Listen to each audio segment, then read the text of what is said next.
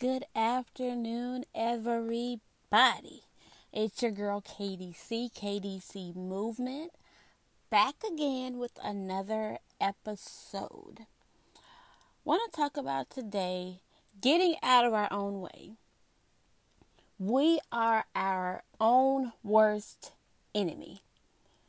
You all, we could easily easily, hands down, we got the gift, we have the talent, we have the anointing, we could have all the confidence in the world. Money is of no object. Our creativity and determination is through the roof.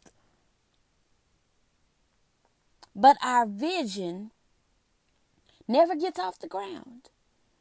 It never takes off. Why? If we have all of these qualifications, why does it never take off? The answer is simple fear. We open the door to fear, which then, as a result, begins to block and hinder the very thing that we should and could possess. There's no I or you in fear. We incorporate those syllables on our own. 2 Timothy 1 and 7 says, For God hath not given us a spirit of fear, but of power and love and of a sound mind. So often we tell God to have his way in our life and then get disappointed when we feel as though he didn't move on our behalf. But if truth be told, if we be perfectly honest with ourselves, God wanted to do it. We know he has the power to do it, but he saw the fear that was lying dormant in us of the very thing that we asked him to do. God, send me a car. God, I need a car. God, I need to be able to get from here to there. I need to be able to do this. I got so much got to do. God, I need a car. God, if you just bless me with a car. But what we fail to look at is we want a car, but we're scared to drive.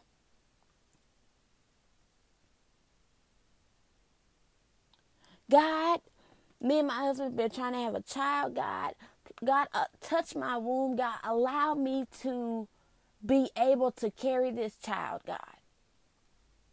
Yeah, it sounds good.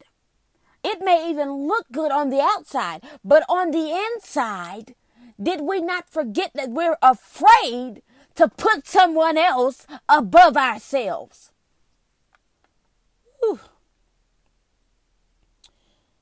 You see, the enemy wants us to work, to walk in the spirit of fear. With fear at the horizon, our faith tends to go unnoticed and then becomes powerless. Faith plus purpose is what allows us to become triumphant mentally, physically, and spiritually.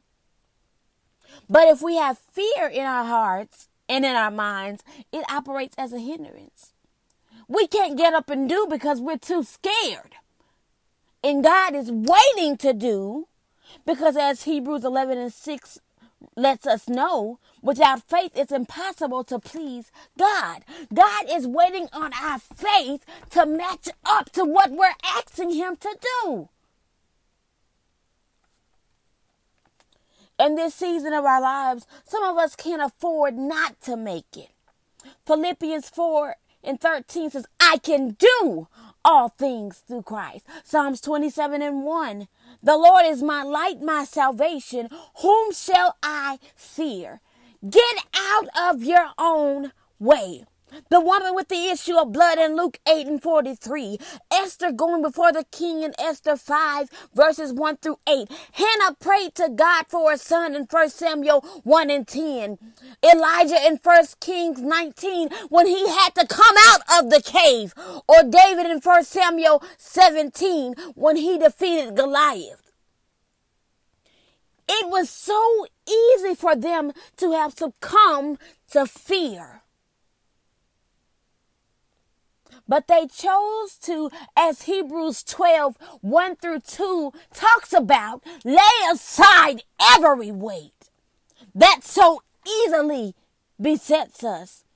And they went after what God instructed them to do.